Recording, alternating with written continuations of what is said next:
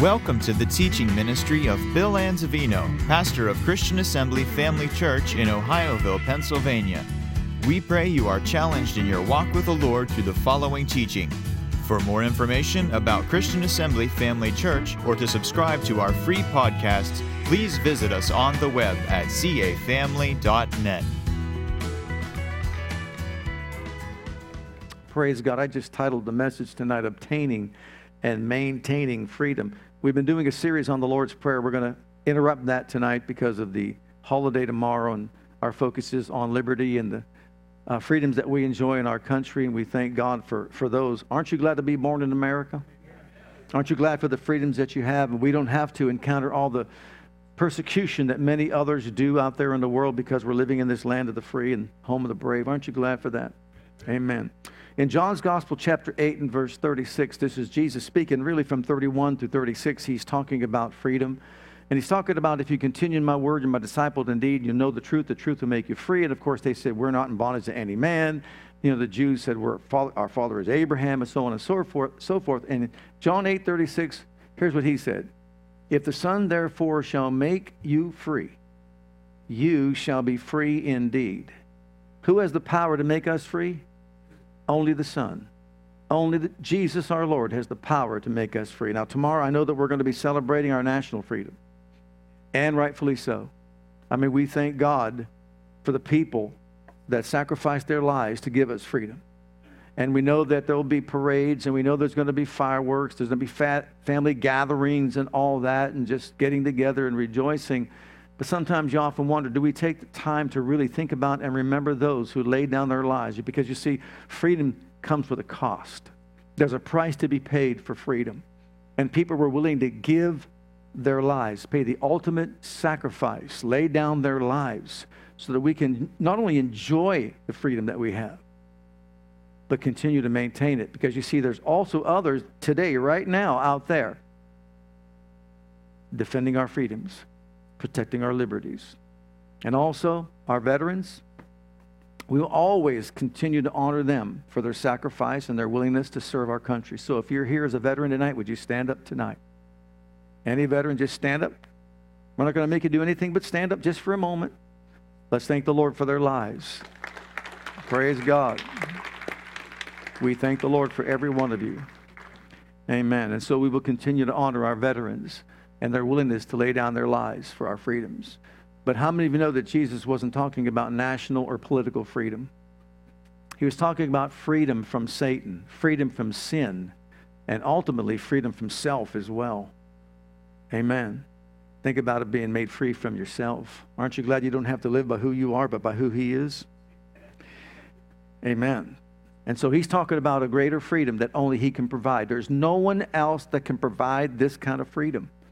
Abraham couldn't do it, and they said, We're appealing to Abraham. Our father is Abraham, and because of Abraham, they thought they were free. We've never been in bondage to any man. And I thought, didn't they read? The, don't they understand their own history? They were in slavery all the time. All the time where they were enslaved. And whether it's Egypt or Babylon, they were enslaved. And they weren't bound by anyone. Well, they were. They didn't realize it.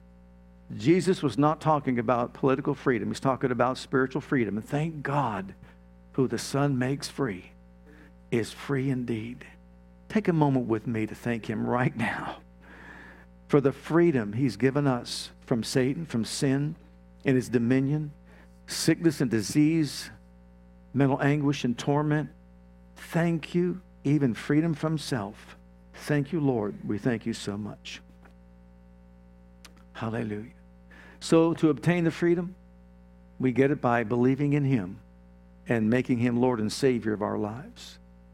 Maintaining the freedom is also necessary. We're going to talk about that tonight. So, look at the book of Galatians, chapter 5, and verse 1, and look at what it says.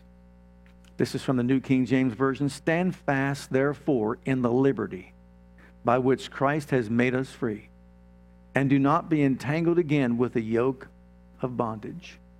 Notice He's commanding them to stand fast. We've been made free in Jesus, and we've been free indeed. But we also realize there is a need for us to fight to maintain our freedom, just like we do nationally and politically. We thank God for our armed forces. We realize that if we were to let down with our armed forces, we can be overtaken by other countries and nations. But we continue to fight and stand firm. Why? So that we can maintain the freedom that we have. So he was writing to these people, telling them, look, you can't go back under the law. You can't be deceived by the enemy. You want to stay free? You want to maintain your freedom? Then you've got to fight the good fight of faith. Why? Because Matthew's Gospel, chapter 12, look at these verses, verse 43 through 45. This is from the, the Revised Standard Version. When the unclean spirit has gone out of a person, it wanders. Everybody say wanders. Through waterless regions looking for a resting place, but it finds none. Then it says, I will return to my house from which I came. When it comes, it finds it empty, swept, and put in order. Then it goes and brings along seven other spirits more evil than itself, and they enter in, enter and live there. And the last state of the person is worse than the first. So will it be also with this evil generation. The enemy is always pursuing the believer, trying to take back the territory that he once had. Notice he said, I will go back to my house. Let me ask you a question How is your life his house? How is your body his dwelling place? When you gave your heart to Jesus, you came out of the realms of darkness into the light of the kingdom of God and you left behind all the powers of evil. You were uprooted from the kingdom of darkness and transplanted into the kingdom of God, and the enemy has no hold over your life whatsoever. But you see, he's not satisfied. Even though that has taken place, he will pursue the believer to see to it that he tries to gain control over that person's life once again. Have you ever noticed that? That once you've been saved, and you're going along for a certain amount of time as a born again, spirit filled, faith walking, tongue talking, armor bearing, love practicing, devil resisting, living epistle of the living Christ, known and read of all men, that the enemy comes along at an opportune time to try to pull the reins back on you, to pull you back, to get you under his control? Well, that's his job, and he'll always do it. He wants people to be brought back into slavery so he can control their lives. They're called wandering spirits because that's exactly what they do. They wander. In the, in the places, dry places, looking for people that they can overcome. Well, they have people that are unbelievers right now. People that are not walking with God, not serving with God, serving God right now, they have them under their control. But you see, you're not under their control. And what they want to do is stop you and stop me from winning others to Christ. They want to silence us by ruining our witness and tarnishing our testimony. And we can't let that happen. We have to always be aware and alert that lurking behind every corner, we know we have opposition that wants to study our lives. Just like wolves will study their prey. You know how wolves operate? Study their prey get around, circle around. They go in packs, circle around. And it may look like they're just nonchalantly walking in the distance, but they are studying the prey and seeing to it that they're coming up with a scheme or a plan or a plot to get a hold of that prey, whatever it might be. That's exactly what the enemy tries to do by looking at our lives, looking at our weaknesses, and plotting out and planning out certain things to get us back under his control because he knows we're not perfected yet. Well, look in the book of Acts, chapter 13, and we'll see that. It's up to the believer to fill his or her life with the Word of God, with the Spirit of God, and immediately begin serving God with his life because he or she wants to stay full of the things of God. We can deplete those things and let them slip if we want to. If we allow it, it will happen. It's up to us to be being filled with the Holy Ghost. It's up to us to continue to fill ourselves with the Word of God through meditation and study. It's up to us, praise God, to stay in prayer and get before the throne of God and just ask Him once again to fill us to overflowing with the fullness of His power, His glory, and His might. Why? Because we're still living in this world where we have enemies all around us, once again, pursuing us chasing us down, wanting to destroy our lives. We know the enemy's tactics. He comes to steal, kill, and destroy. We know that. Well, look in Acts chapter 13, verses 40 and 41. Beware thereof, lest that come upon you which is spoken of in the prophets. Behold, ye despisers, and wonder and perish, for I work a work in your days, a work which ye shall in no wise believe, though a man declare it unto you. This is a reference to something spoken by the prophet Habakkuk. So look at Habakkuk and chapter 1. And this is from the New King James Version, 5 through 7. Look among the nations and watch. Be utterly astounded, for I will work a work in your days which you would not believe, though it were told you. For indeed I am raising up, now notice the Chaldeans, a bitter and hasty nation, which marches through the breadth of the earth to possess dwelling places that are not theirs.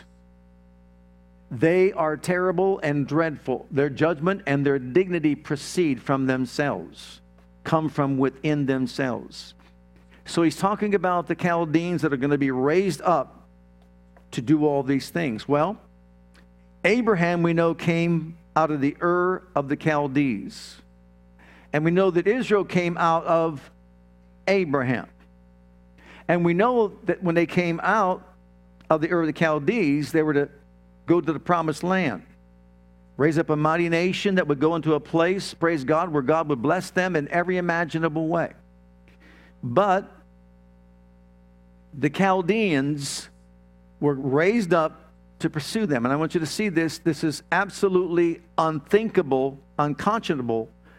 The word Chaldea is a baby name. And that baby name means as demons. It means robber. Can you imagine naming your baby Chaldea?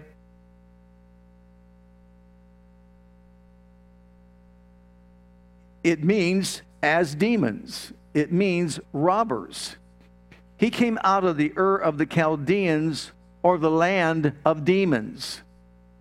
When you and I were delivered by the hand of God, we came out of the land of darkness, of demons, demonic powers, and influences.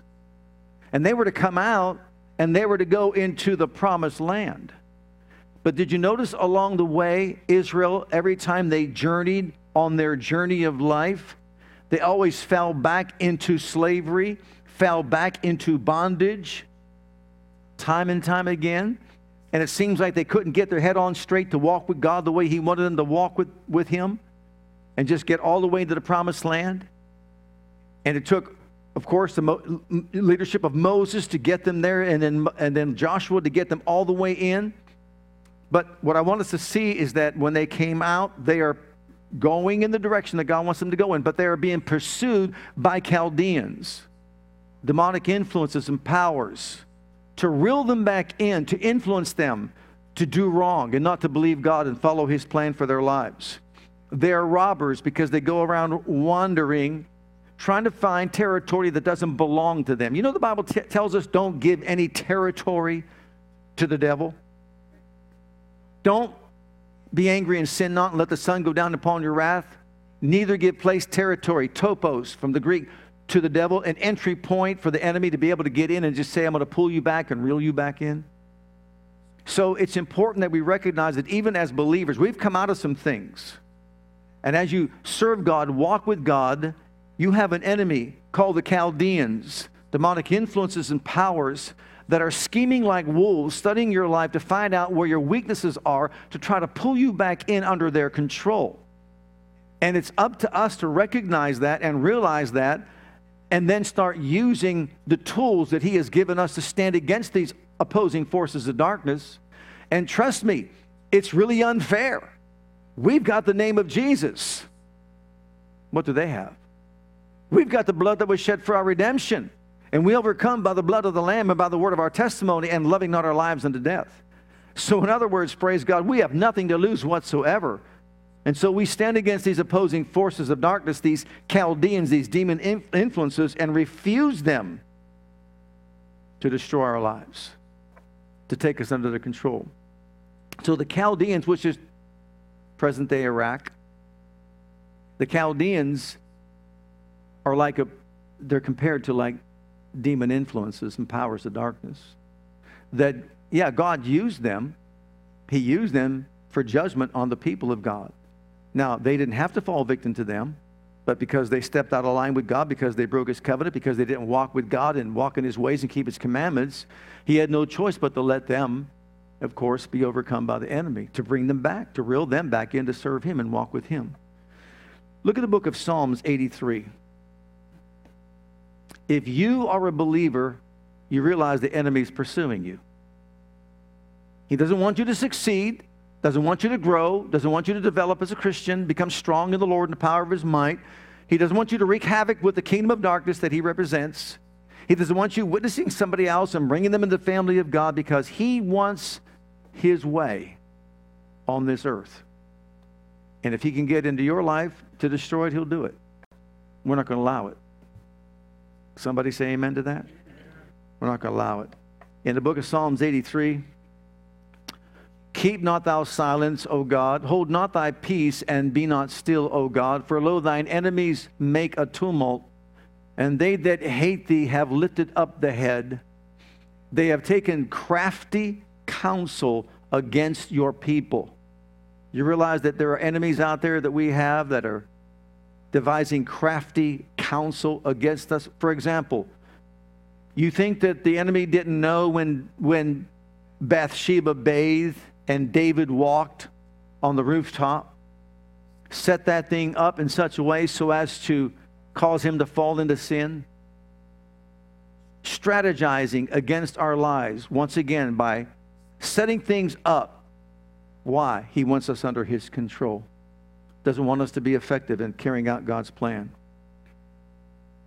They have said, Come and let us cut, cut them off from being a nation that the name of Israel may be no more in remembrance. Did you get that? This is exactly what their desire is. You could see it happening, it's unfolding over all the years of their existence. This little nation, the size of New Jersey, and yet it's the focal point in all the earth. Right? Think about it. The hatred directed toward that nation is just unthinkable. And but why is it? We just read it.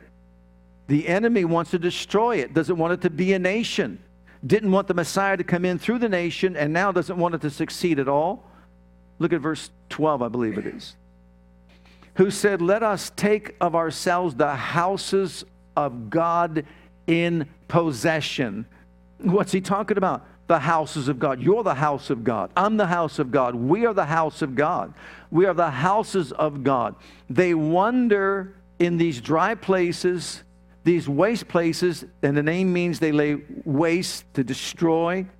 And they are focusing their attention especially on people that are wreaking havoc with the kingdom of darkness. If you are doing something to promote the will of God, the plan of God, the purpose of God in the earth, I'm telling you, you are a target for the enemy. He wants to steal, kill, and destroy your life. But we're the house, the temple of the Most High God, and greater is He who is in us than He that is in this world. And God wants us to rise up to a place that we recognize this opposition and that we choose to fight the good fight of faith to maintain the freedom that we have in Jesus. When we made Christ our Savior and Lord, we were completely delivered and set free from all the powers of darkness. We are no longer under that jurisdiction. We've got power over and authority over all the power of the enemy. Do you realize what that means? Did you ever read anywhere in the Bible in the Old Testament where any one prophet, priest, or king had power to cast out a devil or a demon? Did you ever read that anywhere? You ever read where it says Elijah cast out a devil? Elisha cast out a devil? Did you ever see uh, Saul cast out a devil, the king, or David cast out a devil? How come we don't read anybody casting out a devil up until Jesus when he walked upon the earth? It was never seen that even the devils are subject. Remember that? And remember when they cried out, We know who you are. Have you come to torment us before the time? See, up, time, up until the time of Jesus, no one was casting out devils. But when Jesus came, he started casting out devils, and they marveled when they saw devils obey him and leave people's bodies because no one ever did it before. And now he anoints 70. And these 70 go out and they heal the sick and they cast out devils. And they come to Jesus and they say to Jesus, Lord, even the devils are subject to us in your name. And Jesus just says, Yeah. Like, no big deal. I saw Satan fall from heaven from the very beginning. He thought he was a big shot. But oh, I watched him fall. What a fall it was from the high place that he had all the way down to the earth. Yeah, nothing. No big deal. Nothing to consider. And he said, Look, don't rejoice in that. You rejoice that your name's written in heaven. That's what you rejoice in. See, there's cause and effect. And the cause is you now have authority and you now have power to turn around and stand against all the forces of darkness and evil and refuse to allow them to do what they want in your life.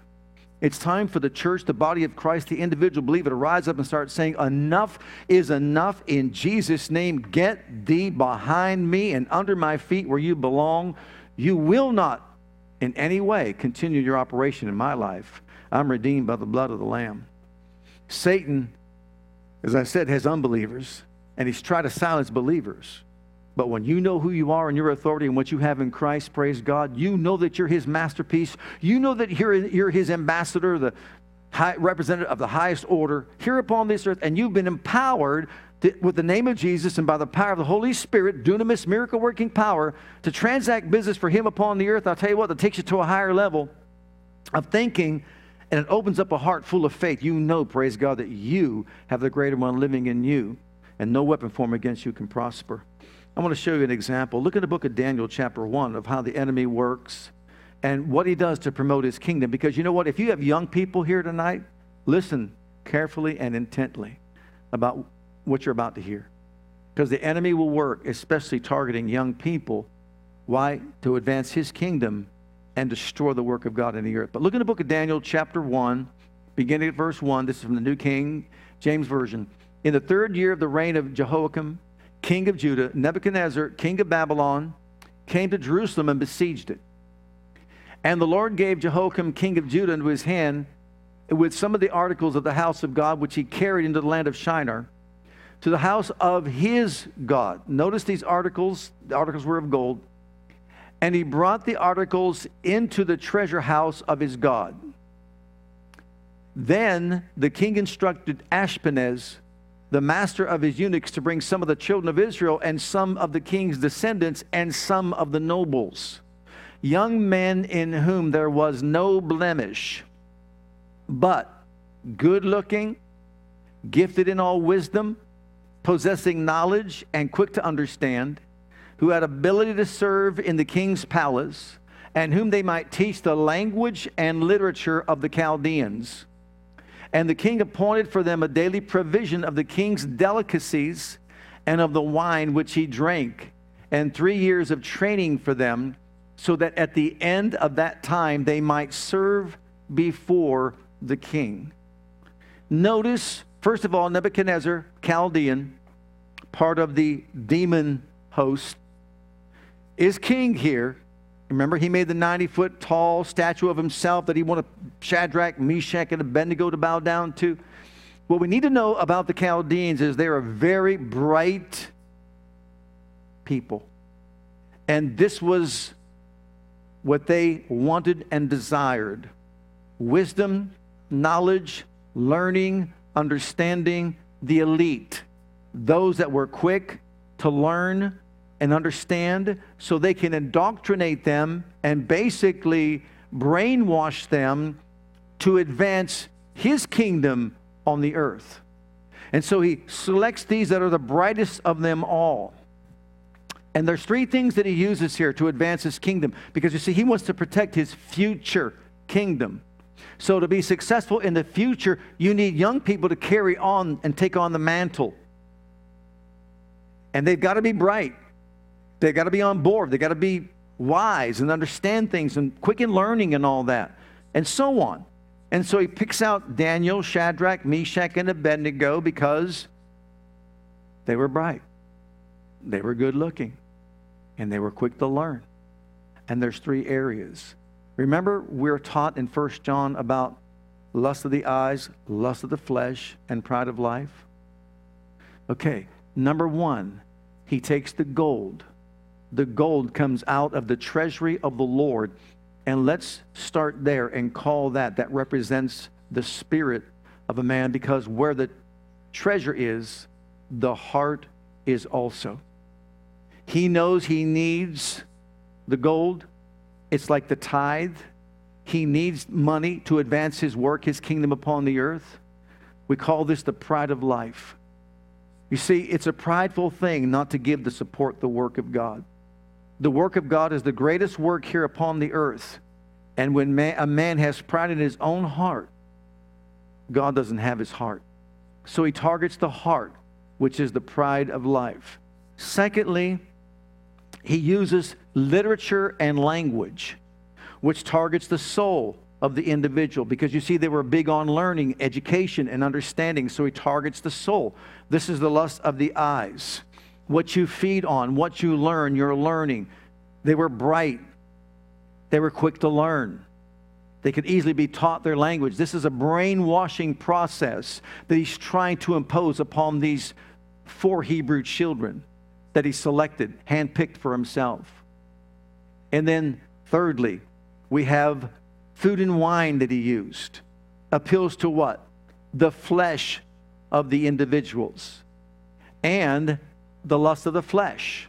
So we've got the lust of the flesh, lust of the eyes, and the pride of life represented here in all these three things that he uses to brainwash them so that they can become those that will carry on his work.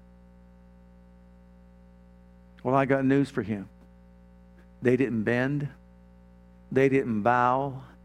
They didn't burn. They were so secure in their faith in the God that they served. You can throw them in a lion's den. You could throw them in a burning fiery furnace. Oh, would to God Almighty that we would have young people today that would, that would say, let's not go meet at McDonald's. Let's go meet in a burning fiery furnace and let's watch God set us free. Hallelujah. You talk about an activity. Amen. When the enemy comes and tries to convince them to bow, oh, absolutely not. We're not even careful to answer you in this matter. You throw us in, God will get us out. That's the bottom line right there, O King Nebuchadnezzar. You want me not to pray? open up the window and pray all the louder because you see, I serve the living God. Your gods are false gods and false images. I am not going to fall victim to your gods and to your images or whoever you think you are because you built this thing. You're nobody without the living God. And the angel was sent to shut the mouth of the lions. So he could not brainwash them. Beloved, no matter what your age is, don't let the enemy brainwash you into thinking anything but what this Word of God teaches that you are and who you are in Christ. You are redeemed by the precious blood of the Lamb. You are more than a conqueror, you're a world overcomer, and it's not based on your performance, it's based on His performance. It's based on what He's done, not on what you did, what you do, or what you will ever do. Get yourself out of the picture. You've been delivered from Satan. You've been delivered from sin. You've been delivered from yourself, praise God. It's not about you, it's about Him. You missed the mark, get it under the blood instantly, just like that, and you're cleansed and washed free, praise God, by the blood of Jesus. And pick yourself up and move on and walk with God in a powerful way. They would not bend, they would not bow, they would not burn. The Chaldeans also associated with, look at this, magicians, astronomers, and sorcerers as well. Look at Daniel chapter 2 and verse 2. Again from the New King James Version. Then the king gave the command to call the magicians, the astrologers, the sorcerers, now notice this, and the Chaldeans. See, we got these Chaldeans, these demons, these as demons, these robbers, these thieves, associated with magicians, astrologers, and sorcerers. So they came and stood before the king to, to tell the king his dreams. Okay, number one, what do magicians do?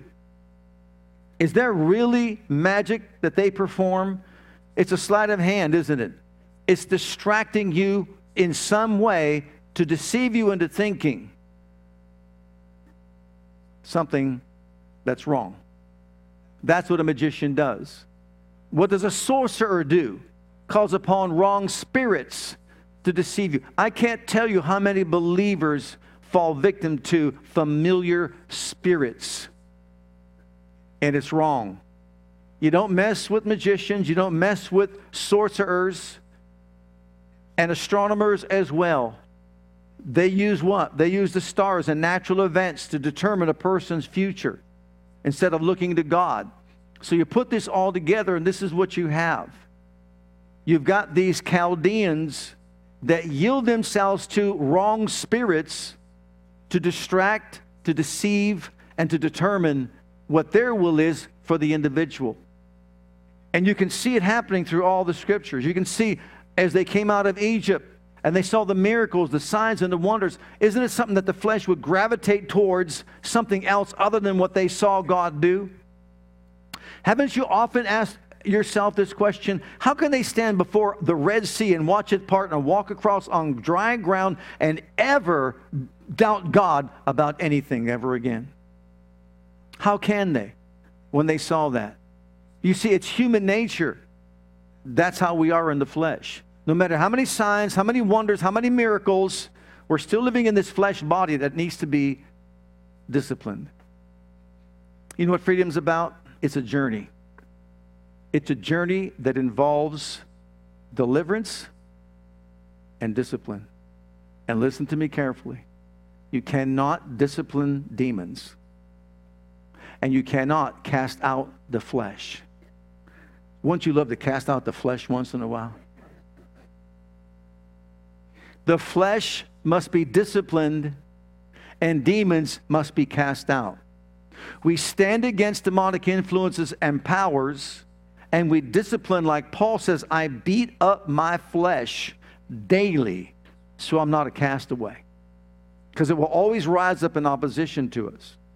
So it's important we understand the strategy of the enemy and we're not distracted and not deceived and don't allow them to determine our future. We want our future in the hands of God. In the book of Habakkuk, let's go back there. Look at how the prophet, by the Spirit, views humanity or reveals humanity what it's like. Habakkuk 1 14 and 15. New Living Translation. Are we only fish to be caught and killed? Are we only sea creatures but have no leader? Must we be strung up on their hooks and caught in their nets while they rejoice and celebrate? It's as if these demonic robbers, thieves, these influences, bait us. They bait us to catch us on the hook, just like fishing, to get us to do what they want to control our lives. And that's how the prophet reveals it. They come together and strategize, put together plots and plans, like Ephesians 6 and verse 11. The wiles of the devil include planning out strategies, plotting out things, planning things in our lives to try to get us hooked into what they want us to do. You know how Eve got hooked? If you partake of that tree, you're going to be godlike. She was already godlike. Didn't even realize it. But she got hooked into thinking that God was holding back something from her. And this is the strategy of the enemy. And you can see it throughout all the Old Testament, even in the New Testament. You know what, beloved? We have been hooked by Jesus. He has made us fishers of men. And it's up to us to let them know there's something better than what the enemy has for them. God's plan, God's purposes, and God's will is freedom in Christ. And for freedom, Christ has set us free. Look in the book of First Peter. We have another illustration here. Peter uses it this way. Look, in, this is the ESV version, English Standard Version. Be sober minded, be watchful. Your adversary, the devil, prowls around like a roaring lion, seeking someone to devour. Resist him firm in your faith, knowing that the same kinds of suffering are being experienced by your brotherhood throughout the world. Now we know the enemy is as a roaring lion. We know he's an aged lion because he has no teeth. And we know what an aged lion does is has a loud roar because it can't bite. But what it does, it roars loudly so as to scare the prey right into the mouths of the younger lions that are strong and got great teeth. So, this lion that's out there roaring against us loudly is trying to put fear into our lives to control us so that we are consumed by what he wants for our lives. But you know what? God's roar is louder than the enemy's. The lion of the tribe of Judah has shouted victory when he came up out from the grave. And he said, I am he that lives and was dead, but behold, I'm alive forevermore, and I have the keys of death, hell, and the grave. It's up to you and up to me to make a decision in our lives. Christ has set me free. Whatever it is that you and I are going through tonight, He has already set us free from it. Rather than listen to the roar of the enemy and become afraid because it's not going to pan out the way we think it should or the way we want it to, thinking that, you know, we're doomed to be like this for the rest of our lives. Maybe it's a sickness, a disease, a financial situation, a marriage, your children, whatever it might be. You know what? Jesus set us free not so that we could go back into bondage and slavery because of the enemy's roar. He set us free to give us a voice to proclaim loudly, speaking to the mountain of adversity and telling it to go because we know the greater one lives on the inside of us. When he says resist in your faith or with your faith, whatever it might be, look, the enemy will take people back into drugs, alcohol, pornography, lust, greed, selfishness, fear, worry, anxiety, and the list goes on and on and on.